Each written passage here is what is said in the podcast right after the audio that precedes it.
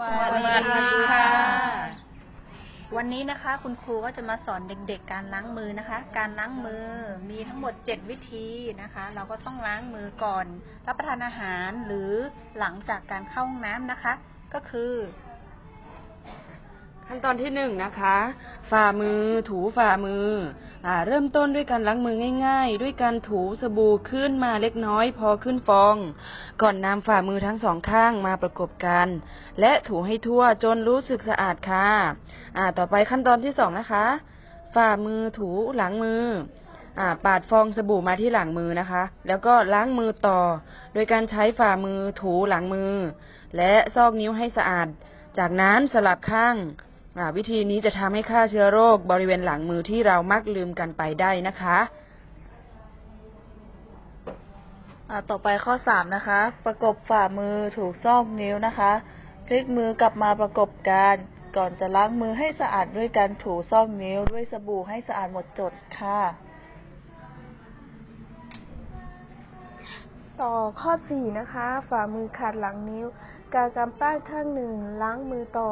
โดยใช้ฝ่ามืออีกข้างหนึ่งขาดบริเวณหลังนิ้ว สลับข้างทำแบบเดียวกันจนรู้สึกว่ามือสะอาดนะคะอ่าต่อไปนะคะข้อที่ห้านะคะ นิ้วอ่าถูนิ้วหัวแม่โป้งนะคะ ก็คืออันดับแรกนะคะ เรากาง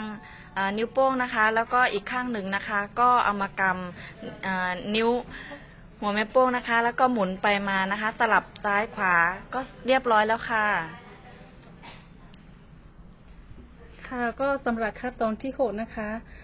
ขับฝ่ามือด้วยด้วยปลายนิ้วนะคะ แบมือข้างหนึ่ง แล้วใช้ปลายนิ้วมืออีกข้างหนึ่งนะคะขับฟองสบู่ตามแนวขวานจนทั่วนะคะ แล้วสลับข้างทำวิธีเดียวกันค่ะ ค่ะ ส่วนข้อที่เจ็ดข้อสุดท้ายนะคะ ก็คือถูรอบข้อมือนะคะทำกำมือรอบข้อมือข้างหนึ่งแล้วถูวนไปเรื่อยๆนะคะ จากนั้นเปลี่ยนข้างทำเช่นเดียวกัน วิธีนี้ก็จะช่วยให้มือเราสะอาดนะคะ ค่ะ ก็ขอจบเพียงเจ็ดข้อเท่านี้นะคะ แล้วก็มีคุณครูทั้งหมดหกท่านนะคะ คุณครูท่านแรกก็คือคุณครูเล็ก คุณครูท่านที่สองก็คือคุณครูตุ๊กตา คุณครูท่านที่สามก็คือคุณครูมะเหมี่ยวนะคะ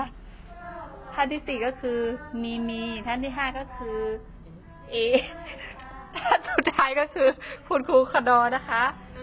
ขอบคุณค่ะ